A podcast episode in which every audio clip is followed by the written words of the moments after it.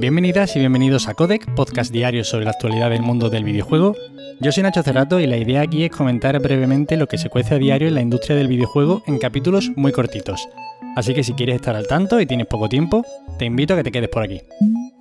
Y hoy creo que hay que empezar hablando del fallecimiento de Sir Clive Sinclair, el padre de ZX Spectrum.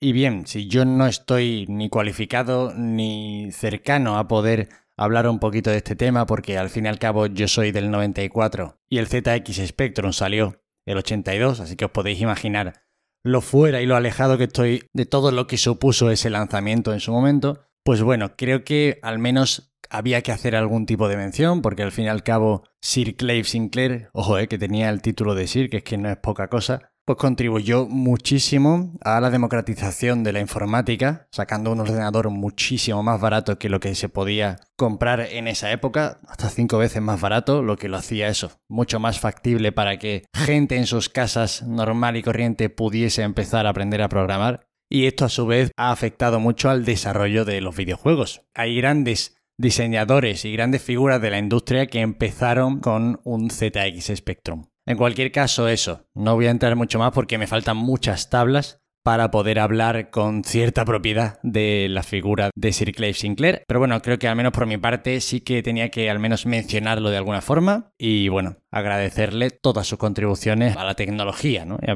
por, consiguiente a los videojuegos.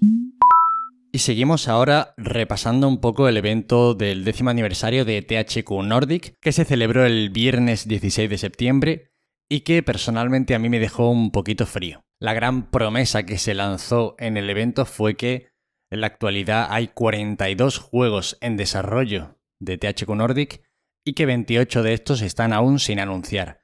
Este es el típico número, estas las típicas cifras que hay que cogerlas con muchas pinzas porque, bueno, no sabemos cuántos de estos juegos serán pequeños juegos, pequeñas iteraciones de móvil o, bueno, no, no, es por menospreciar ¿no? al mercado de videojuegos móviles, pero bueno, sabemos que muchas desarrolladoras, pues a lo mejor, yo que sé, trabajan con Marvel o con alguna empresa cinematográfica y te saca pues a lo mejor un free to play MOBA, un free to play de tiros, uno de cartas y uno de no sé qué. Y ahí van ya cuatro juegos. Por eso digo lo de coger un poco con pinzas estos 42 juegos.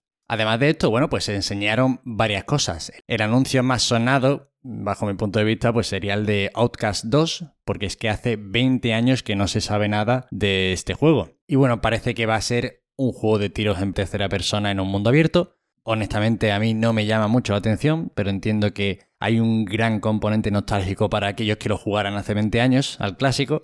Además, un remake de Destroy All Human 2, que es este juego así con un tono muy humorístico sobre que eres un marciano y tienes que aniquilar a muchos seres humanos. Además, ambientado en la Guerra Fría.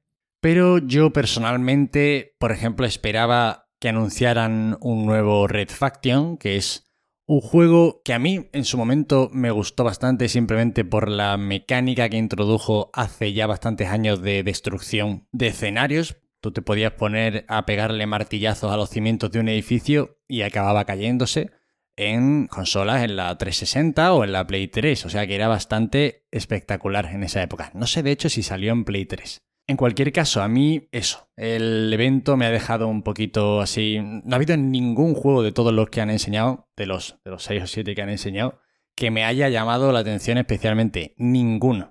De hecho, creo que otro de los juegos que me llama la atención porque creo que puede ser, puede darle mucha rienda suelta a la imaginación y si lo hacen bien puede estar incluso interesante, es el de Bob Esponja, de Cosmic Shake. Veremos a ver, pero bueno, como digo, no he acabado yo muy contento con lo presentado por THQ Nordic.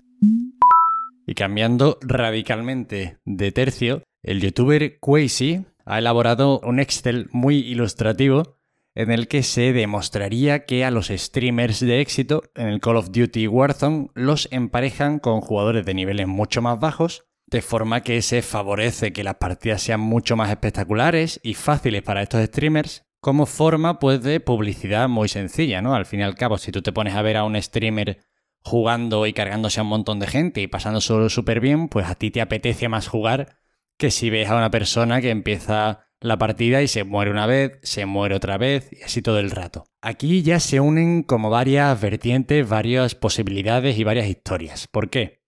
porque una de las razones puede ser simplemente las compañías de juegos multijugador tengan en una whitelist, en una lista blanca, a ciertos streamers, ciertos creadores de contenido con mucha visibilidad, para que a esta gente siempre los emparejen con gente más mala. Pero vaya, en Call of Duty, en Battlefield o en lo que sea. Esto podría ser una de ellas. ¿Qué podría ser también?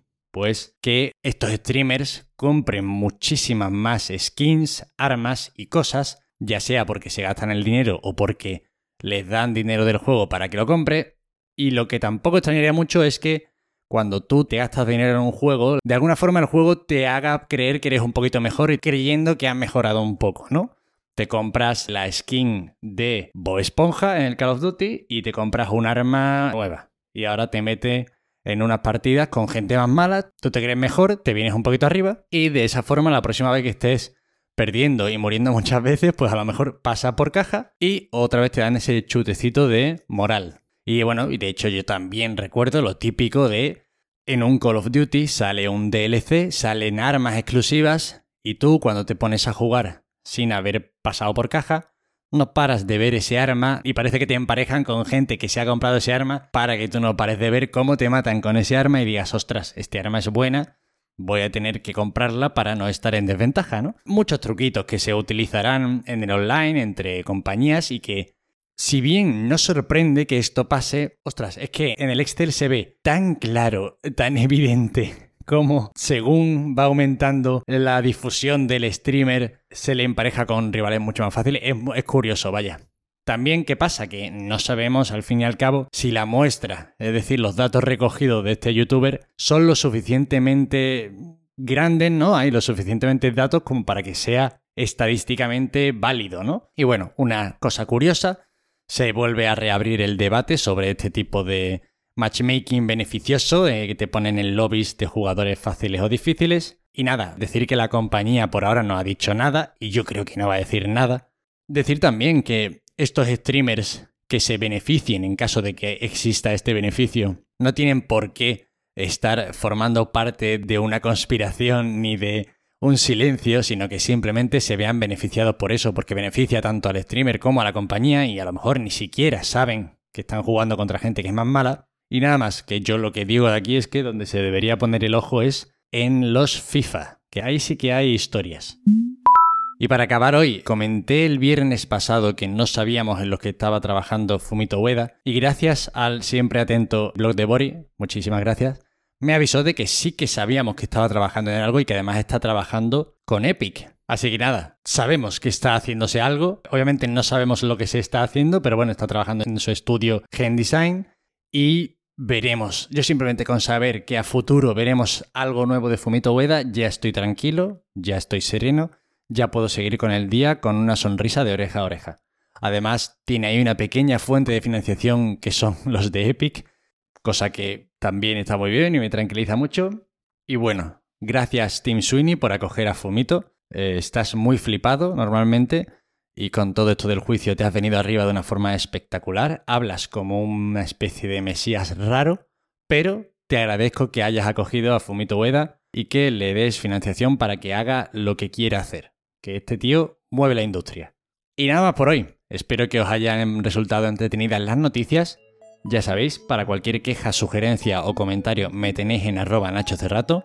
Os pido disculpas por la voz, que tengo la garganta un poquito cogida. Fui el domingo al cine a ver Dune y estaba el aire acondicionado a 70 grados bajo cero. Menos mal que no fui en chanclas. Y nada, muchísimas gracias de corazón. Os agradezco muchísimo, como siempre, que estéis ahí al otro lado otra semana más conmigo y nos vemos mañana. Hasta luego.